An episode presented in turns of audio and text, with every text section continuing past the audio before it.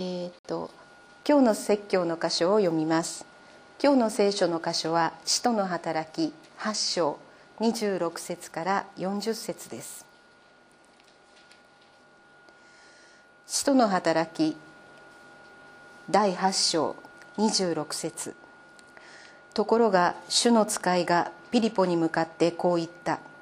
立って南へ行きエルサレムからガザに下る道に出なさい。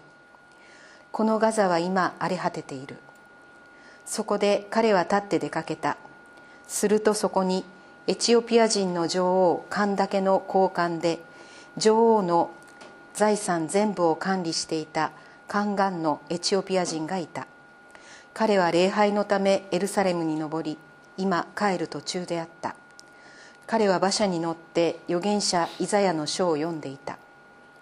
御霊がピリポに近寄ってあの馬車と一緒に行きなさいと言われた。そこでピリポが走っていくと預言者イザヤの書を読んでいるのが聞こえたので「あなたは読んでいることが分かりますか?」と言った。するとその人は「導く人がなければどうして分かりましょう」と言った。そして馬車に乗って一緒に座るようにピリポに頼んだ。彼が読んでいた聖書の箇所にはこう書いてあった。ほふり場に連れて行かれる羊のようにまた黙々として毛を刈る者の前に立つ子羊のように彼は口を開かなかった。彼は癒しめられその裁きも取り上げられた。彼の時代のことを誰が話すことができようか。彼の命は地上から取り去られたのである。カンガンはピリポに向かって言った「預言者は誰についてこう言っているのですか？どうか教えてください。自分についてですか？それとも誰か他の人についてですか？ピリポは口を開きこの聖句から始めてイエスのことを彼に述べ伝えた。道を進んでいくうちに水のあるところに来たのでカンガンは言った。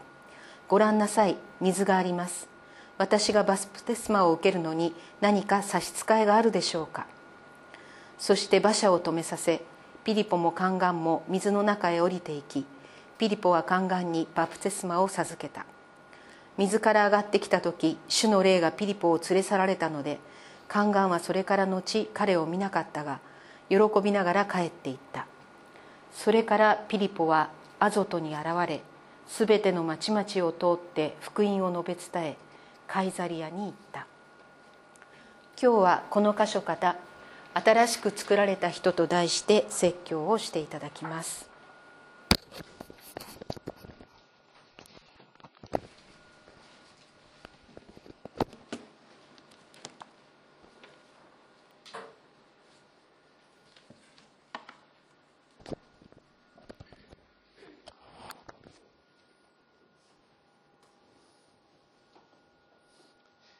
皆さんキリスト信仰とは一体どのようなどのようなものですかと質問をされたら何とお答えになるでしょうか。キリスト信仰とはどういうものですか？キリストを信仰するとどういういいことがあるんですか？というふうに聞かれたら何とお答えになるでしょうか。イエス様を信じたら天国に行けます。と。確かにそうですね。確かにそうです。しかしそれだけだったら？じゃああの仏教でも「ナミアムダブス」と唱えれば極楽に行けると教えてるから同じですね。キリスト教ではイエス様を信じれば天国に行ける。仏教では仏様を信じれば極楽に行く。言ってる言葉が違うだけでほとんど一緒ですよねっていうふうに思われたらいや言われたら何と答えるでしょうか。実際皆さんの中にそういうふうに思っていらっしゃる方いるかもしれない。どうでしょうか？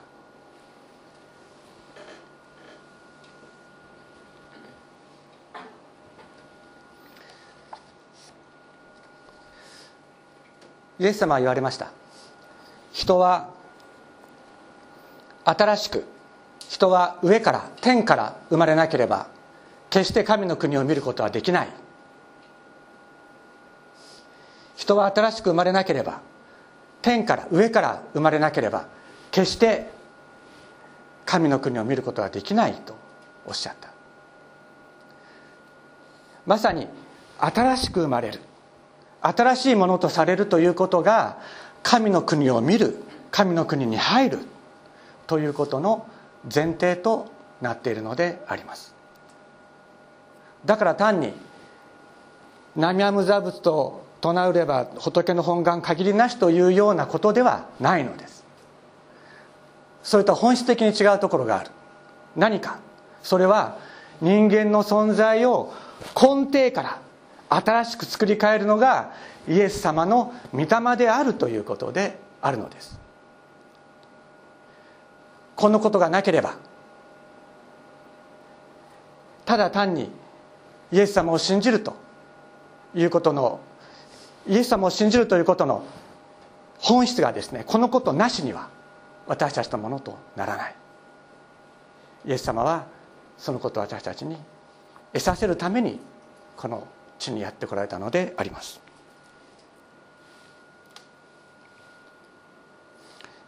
今引用した箇所はヨハネの福音書の3章です。誠に誠にあなた方に告げます。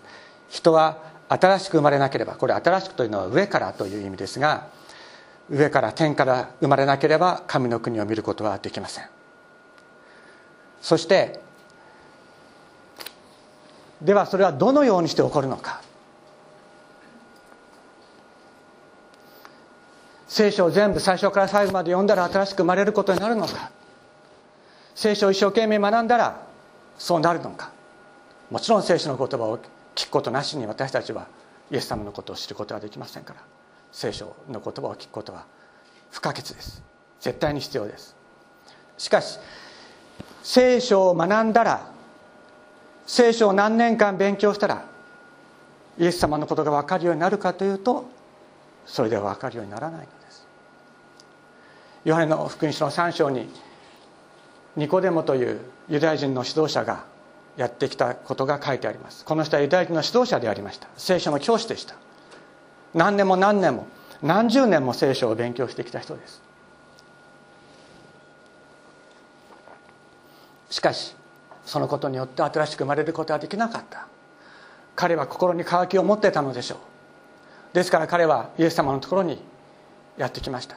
その時に言われたのがイエス様が言われたのが人は新しく上から生まれなければ神の国を見ることはできないというお言葉でした。ニコデモは人はどうして年を取ってからもう一度新しく生まれることができるでしょうかと言いますがイエス様は言われたんです。あなた方は新しく生まれなければならないと私が言ったことを不思議に思ってはならない。そういうふうにそのことにして驚く必要はない怖がる必要はない不安になる必要はない。風は精霊のことです。精霊は思いのままに吹きあなたはその音を聞くがそれがどこから来てどこに行くかを知らない。御霊によって生まれるものもその通りだとおっしゃった。精霊の風が吹いてくるときに私たちは新しいものとされるんだ。イエス様おっしゃった。しかし精霊が私たちの中に吹いてきて私たちを本当に新しくしてくださる時に私たちの中に乾きうめき自分の力ではどうすることもできない自分のこの存在の限界そういうものについてのうめきを持っているということがやはり必要だろうと私は思います。聖書もそのように言っています。司会をしてくれている私の家内ですけれども大学生の時にイエス様に出会いました。私たち同じゼミでした。ゼミの合宿の時に彼女が私は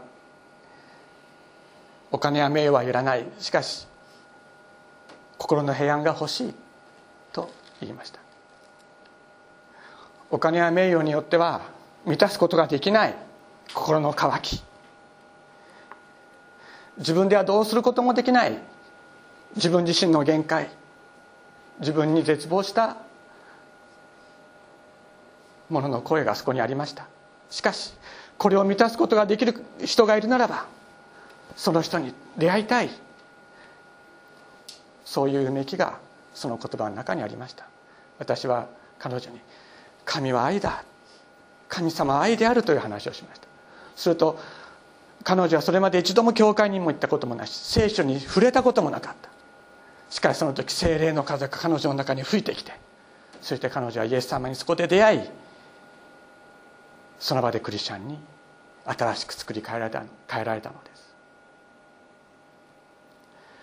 自分自身の存在を自分でどうすることもできない。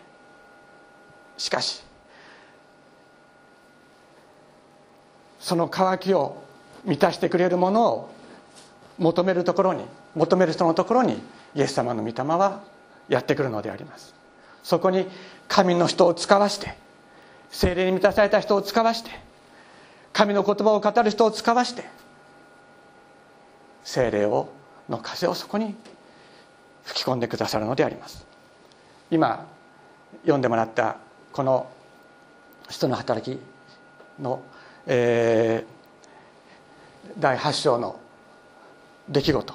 これはまさにその一例であるのです。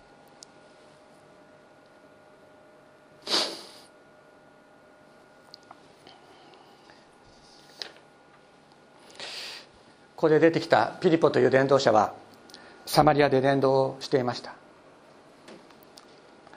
しかしピリポの伝道には一つの限界があったようです。じゃあ何何であったか。それはピリポの働きによって多くの人たちが癒されそしてイエスこそキリストである。ということを人々は頭で理解することはできたけれども存在の根底からひっくり返るような本当に新しくされるというようなそういう精霊の働きがピリポの伝道に欠けていた。そこでエルサレム教団はですねペテロと使徒ペテロと使徒ヨハネをサマリアに使わしてそして彼らの上に手を置いた時にそこにサマリアの人たちの存在が根底から変わるような新しく作り変えられるようなリバイバルが起こった。ピリポは精霊がサマリアの人たちの上に下ったのを見てサマリアにおける自分の働きは終わったということを知るのです。精霊が与えられたならば自分がイエス様を伝えた人たちに精霊が与えられた時に自分の働きそこでの働きが終わって自分はまた別のところに行かなければいけないというそういう導きをサマリア、えー、ピリポは与えられました。主の使いがピリポに言ったと言います。エルサレムからガザに下る道へ行け。今サマリアにいるんですね。まあ人によっては、えー、ピリポはペテロとヨハネと一緒にエルサレムに帰ったというふうに解釈する人もいますし、まあ、別々の、えー、導きの道を通ったというふうに解釈する人もいますけれどもいずれにしろですねサマリアからエルサレムからガザへ行く道というのは歩いて、まあ、2日ぐらいかかる。でそこで何があるかということは何も知らせな知らされないんです。皆さんだったらどうですか？私だったらどうでしょうね？急にですね2日間ぐらい歩いてあの今ここから2日ぐらい歩いたらどどこぐらいまで行けるんでしょうか、まあ、1日に40キロ歩いたとして80キロぐらい先としてどのぐらいでしょうか、えー、横浜よりももうちょっと先ぐらいでしょうかね。あの例えばあの川崎から横浜に行く道に行けってこう語りかけられたとします。でその時ねそこでどういう人に会うからこうこうしろまで言われてたらあそうかと思って割と安心していけると思うんですけどただその道に行けって言われただけなんですね。でどこどこで待ってろとかって言われるんだったらまだ分かるんですけどただ道に行けと言われただけです。なかなかその導きに従うことは難しいことかもしれませんね。どこに行けその道に行けって言われただけだってどこに行けとは言われてない。神様が導くお導きになる方法っていうのはそういうことなんです。その導きに従っていった時に神様の導きが見える。そういう導きを神様たちにお与えになる。するとですねもう人もいないんです。あ荒れさびれた土地人が通るよ通らないような道を歩いてるとですねそこにそこで馬車に出くわすわけです。馬車に出くわ。すその馬車には誰が乗っていたかというとエチオピアの女王カンダケの交換で財産の一切を管理していたカンガンが馬車で通りかかったというんですね。このエチオピアの女王カンダケというのは何かというとカンダケというのは名前ではないんです。でこの昔はですね王様っていうのは神の子というふうに思われてこう考えられてたわけです。その昔の先制国家では。でそのその王様が直接的にこの国を治めるのはあまりにも、えー、治めてもらうのはあまりにももったいない。ということで王様の母親が、まあ、摂政としてですねその宦官と一緒に国を治めるということをやっていたわけです。でその王様のお母さんのことをですね官だけと言ったんです。まあえーまあ、日本で言うならば皇太后みたいなそういう称号です。称号。官だけというのは日本で言うならば皇太后というような称号のことです。そするとですね御霊がピリポに馬車に馬車と一緒に行けというふうに言った。で馬車と馬車に追いついていくというのは大変だと思いません？思いませんか？これはあのかなり一生懸命走らないといけないと思います。もう腰をからげてですね一生懸命バーッと走っていた。そしたらそこで預言者イザヤの書が朗読されているの。あの宦官が朗読しているのを聞いた聞いたわけです。そして彼に語りかけます、まあ、どうしてねあの以前の預言者以前の書を読んでいることが分かったかというと当時の人たちは聖書は大声で読んでたんです。皆さん聖書あのうちでお読みになる時に目で読みますか？声に出して読みますか？あの目で読んではいけないわけじゃないんです。目で読んでいいんですけども声に出すということをやっていただいたらいいかもしれないと思います。声に出して読む。ということ大切なことですね。でもここで彼が声を出して読んでいたのはななぜかというとあのこれは、えー、70人訳というギリシャ語に訳された聖書でした。で昔は羊皮紙にあの聖書を写本してこう書くわけですけれども羊皮紙っていうのは非常に高価です。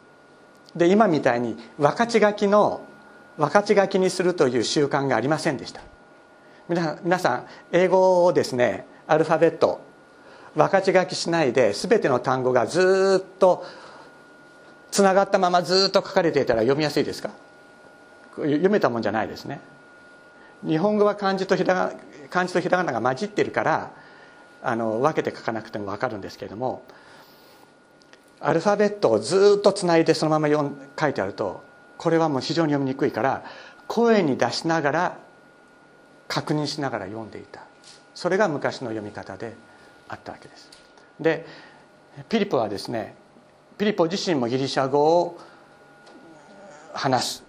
ギリシャ語ネイティブの、えー、人でしたからそのこのカンガンがですね、まあ、読んでいる聖書の言葉を聞いた時にそれはイザヤ書であった。ということが分かった。もちろん、えー、ピリポはですね聖書を覚えていたわけです。覚えていたからギリシャ語ギリシャ語で聖書を覚えていたからどこを読んでいるかということが分かった。そして聞くんですね。あなたは自分が読んでることが分かりますか？自分が何を読んでるか分かってる分かりますか？と聞きました。そうするとカンガンは答えるんですね。解き明かしてくれる人がいなくてどうしてわかるでしょうか？カンガンは自分が今読んでいることが何を意味しているのかということを知りたいと思っていたのです。しかし考えこの聖書によりますとね今読んだ聖書によると何て書いてあるか。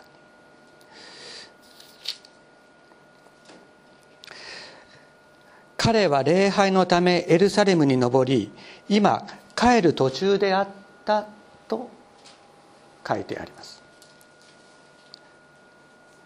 エチオピア、まあ、今のエチオピアよりももう少しスーダンの方に近い、まあ、エジプトのすぐ南の辺りであっただろうと言われていますけれども礼拝のために登ったで何のために礼拝に行ったんでしょうか？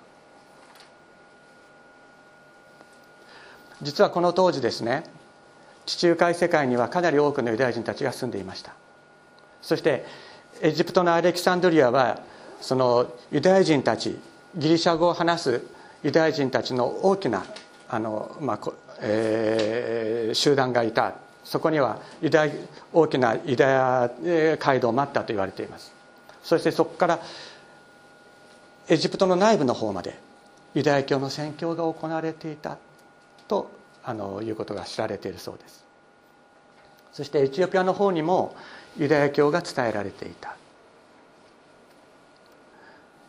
そしてこのカンガンはユダヤ教の教えに触れてそして自分も礼拝者としてエルサレム神殿にお参りに行きたいと、まあ、このように願ってそして女王神岳と王様の許しを得てそして数ヶ月をかけてエルサレムに、巡礼に行ったお参りに行ったわけであります。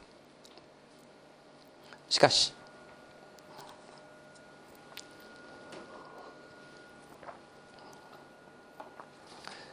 わざわざですねわざわざですね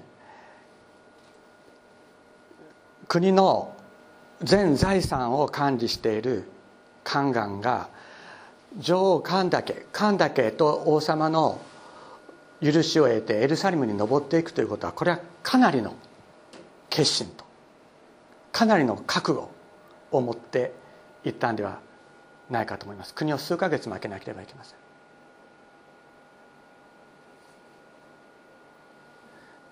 本当にこのユダヤの神天地を作られた神を礼拝するものになりたいと心から願って彼は言ったに違いないと思うのです。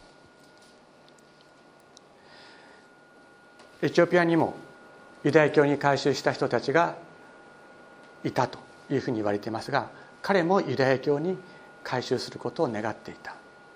違いありません。そのそのぐらいの覚悟と熱心さで言っていたに違いないと思う。しかし彼が彼をエルサレムで待ち受けていたものは何であったか。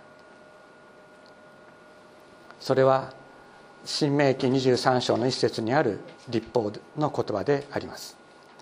睾丸の潰れたもの陰茎を切られたものは主の集会に加わってはならない。という立法の言葉があります。つまり宦官は主の集会に加わることはできなかったのです。彼は自分の存在を本当に満たしてくれる方。その方に出会いたいと思ってこの方を礼拝するためにエルサレムに行ったのです。彼は非常に知識の知識を豊富に持った人でした。国の政治のトップに立つまでになった人でした。しかし宦官というのは奴隷です。そして自分の意に反して生殖能力を断たれた人です。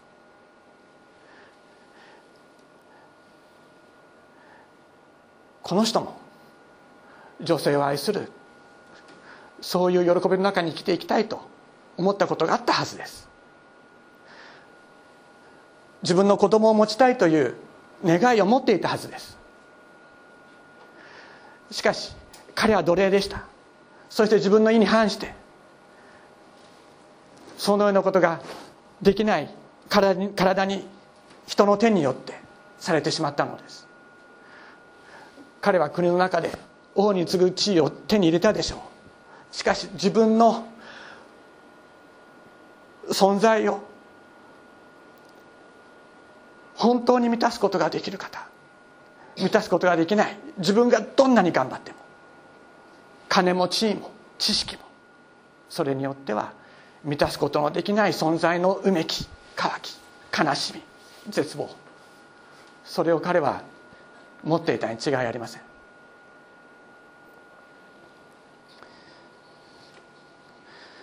それを満たしてくれる方。それを求めて彼はエルサレムに登ったのです。しかし彼を待ち受けていたのはこの立法の言葉であった。あなたは主の集会に加わってはならない。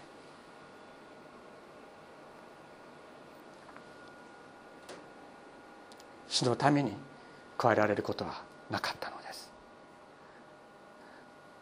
彼はおそらくユダヤ教に改宗したいと思ってたでしょう。しかしそれを拒絶されたのです。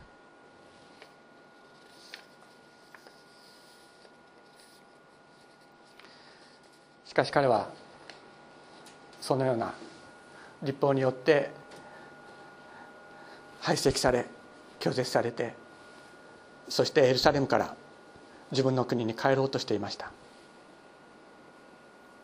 しかしそれでもなお彼はこの聖書を読んでいたというんですね。この聖書どこで手に入れたか分かりません。アレキサンドリアであったかもしれません。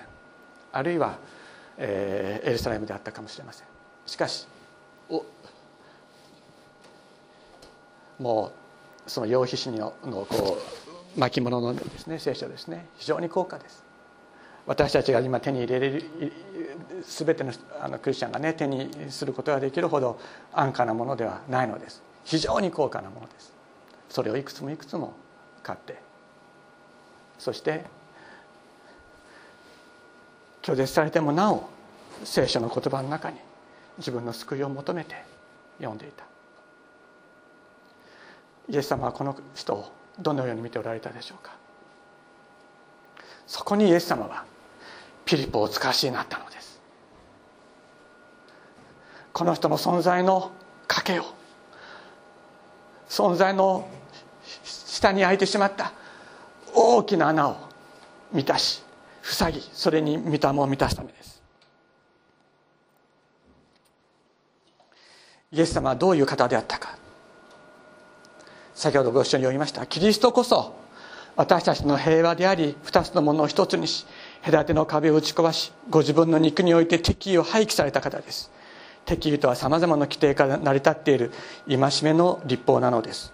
このことは二つのものをご自分ご自身において新しい一人の人に作り上げて平和を実現するためでありまた両者を一つの体として十字架によって神と和解させるためなんだ。敵意は十字架によって葬り去られた。立法によって作られた隔ての壁を十字架の血によって打ち倒した方。これがイエス・キリストである。両者の間にある敵意を和解させたのがキリストであると聖書は言っています。一つの民とするためにイエス様の十字架の血によって一つの民とするためにピリポをこの宦官のところに使わされました。ピリポはこれも主の導きですね。ちょうどその時ですね主のしもべの歌と言われるイザヤ書53章のところを宦官は読んでいたのです。えちょっと聖書を開いて読んでみたいと思います。イザヤ書53章4節以下。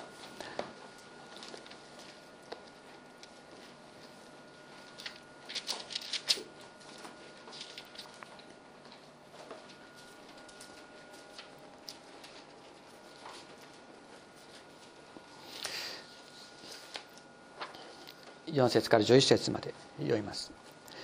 えついでに言いますとですねあのここで、えー、使徒の働きの中に引用されているのは今から読む部分ところの一部分ですけどもこれは昔は聖書は何節から何何章何節っていうのはなかったんです。なかったんです。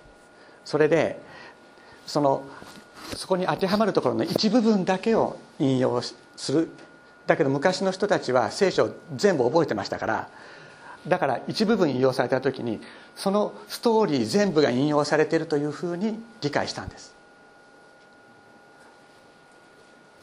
そういうことだったんですね。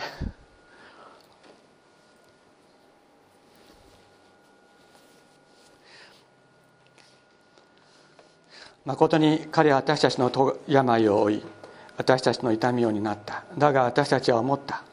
彼は罰せられ神に打たれ苦しめられたのだと。しかし彼は私たちの背きの罪のために差し通され私たちの咎のために砕かれた。彼への懲らしめが私たちに平安をもたらし彼の打ち傷によって私たちは癒された。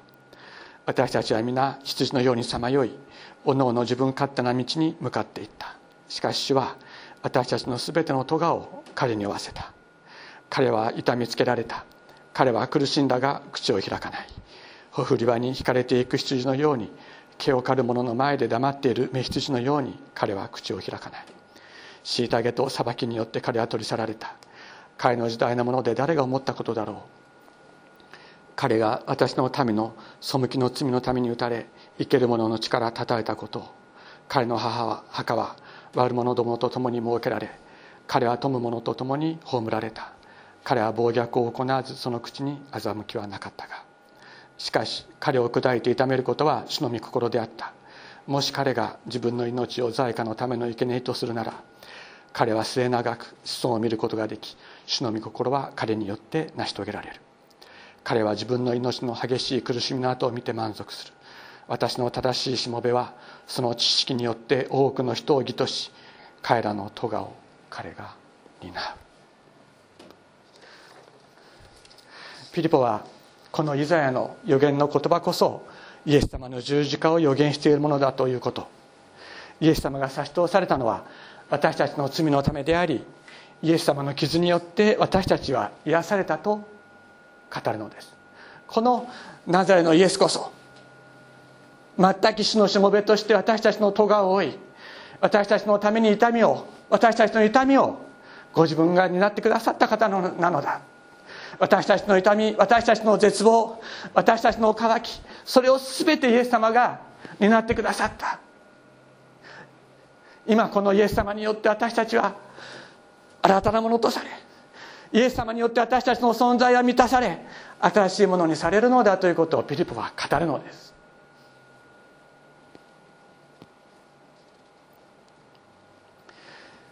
宦官はピリポが語るイエス様の十字架の贖いの言葉を聞いた時に自分の中にあった悲しみ自分の中にあった渇きうめき自分の中にあった絶望が癒されていくことを彼は感じました。自分の内側が新しくされていくということを宦官は身をもって経験するのです。今神様はピリポにも新しい導きを与えイエス様を明かしすることによってその言葉によって聞く人の中に精霊が精霊の風が吹き込まれるというそういう新しい働きをピリポにもお与えになったのです。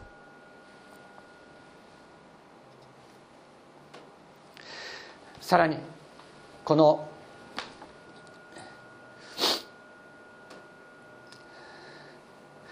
イザヤ書のイザヤ書をですねもう少し先まで読んでいくとこういうことが書いてある。56章3節。主に連なる外国人は言ってはならない。主はきっと私をその民から切り離されると。そうは言ってはいけないよ。宦官も言ってはならない。ああ私は枯れ木だと。言ってはならない。誠に主はこうおせられる。私の安息日を守り私の喜ぶことを選び私の契約を持つ。固く保つ宦官たちには私の家私の常識の地で息子娘たちにも勝るわけまいと名を与え絶えることのない永遠の名を与えるとイザヤは神様の言葉を伝えているんです。ピリポはこの言葉をカンガンに伝えたに違いありません。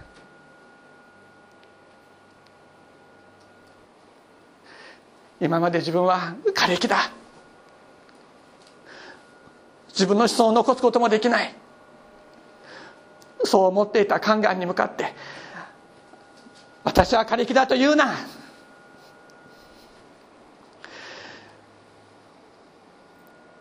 私の安息日を守る守りというのは礼拝者として生きるということです。礼拝者として生きる宦官たち。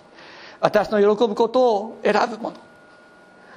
神様を愛し隣人を愛することを選ぶ者たち。私の契約を固く保つ宦官たち。イエス様の十字架による贖いの契約を受け取る者たちには私の家私の常識のうちで息子娘たちにも勝るわけまいと名を与え絶えることのない永遠の名を与えると神様は約束しておられるのです。まさにこれこそ人を全く新しいものとして作り変えるイエス様の御霊の働きであります。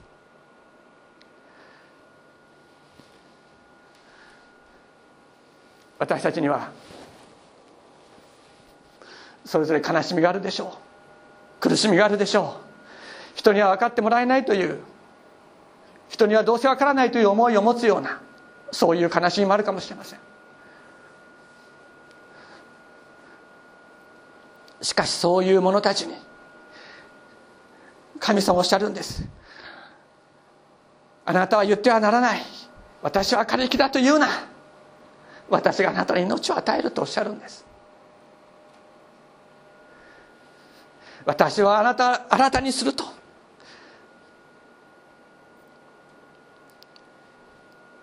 このカンガンはピリポの説教を聞いているうちに自分の存在が全く新しいものに作り変えられていくイエス様の御霊によって新しいものに作り変えられていくということを経験しました。そして水があるところに通りかかった時にここに水があります。私が洗礼を受けるのに何か差し障りがあるでしょうか。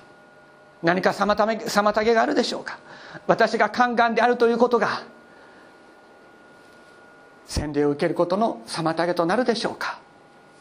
いいえそんなことはないですよねと。彼は言ったんだと私は思います。新しくされる。ピリポは彼と一緒に降りて水の中に降りていって彼に洗礼を授けます。そしてその時に主の霊がですねピリポを他のところに連れ去った。精霊が豊かに宦官の中に満たされて彼の存在がすっかり作り変えられたことを見た時に彼は私の働きはここで完了したということを知って主にまた導かれて別のところに伝道に行くのです。イエス様は言われました。風は思いのままに吹く。あなたはそれがどこから来てどこから吹いどこから来てどこに吹いていくのかを知らないけれども精霊も精霊によって生まれるものも同じである。風は思いのままに吹く。私たちの乾く心に私たちの乾く存在の中に精霊が吹いてきて私たちを新しいものとしてくださるのであります。聖書は言います。誰でもキリストのうちにあるならその人は新しく作られたものです。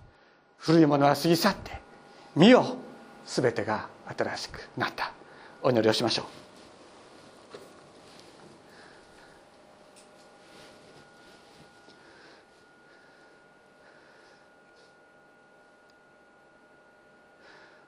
主イエス様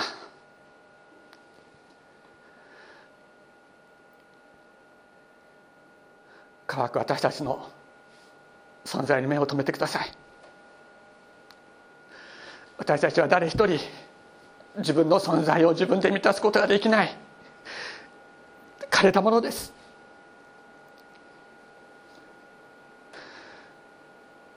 自分で自分を満たすことができ満たさなければいけないのであれば私たちは本当に絶望するしかない者たちであります。主をどうぞ。自分を自分でどうすることもできない。この私たちのところに主の御霊よ。どうぞ吹いてきてください。あなたご自身が私たちの中に吹いてきて私たちを新しくし倒れた私たちを立ち上がらせ。本当にあなたと共に歩むことができるものとしてあなたに作り変えてくださいますように心からお願いいたします。主イエス様私たちこの地上の歩みにおいて苦しみもあります。苦しみがあります。痛みもあります。不安もあります。しかしイエス様どうぞあなたが乾く私たちの中に入ってきてくださって私たちを内側から支え傍らで支えまた前から横から後ろから支え後ろから肩でかけ。私たちのこの治療の障害をあなたが本当に導いてくださいますようにお願いいたします。そして本当にあなたが行けというところに私たちを導きください。感謝してイエス様の皆によってお祈りします。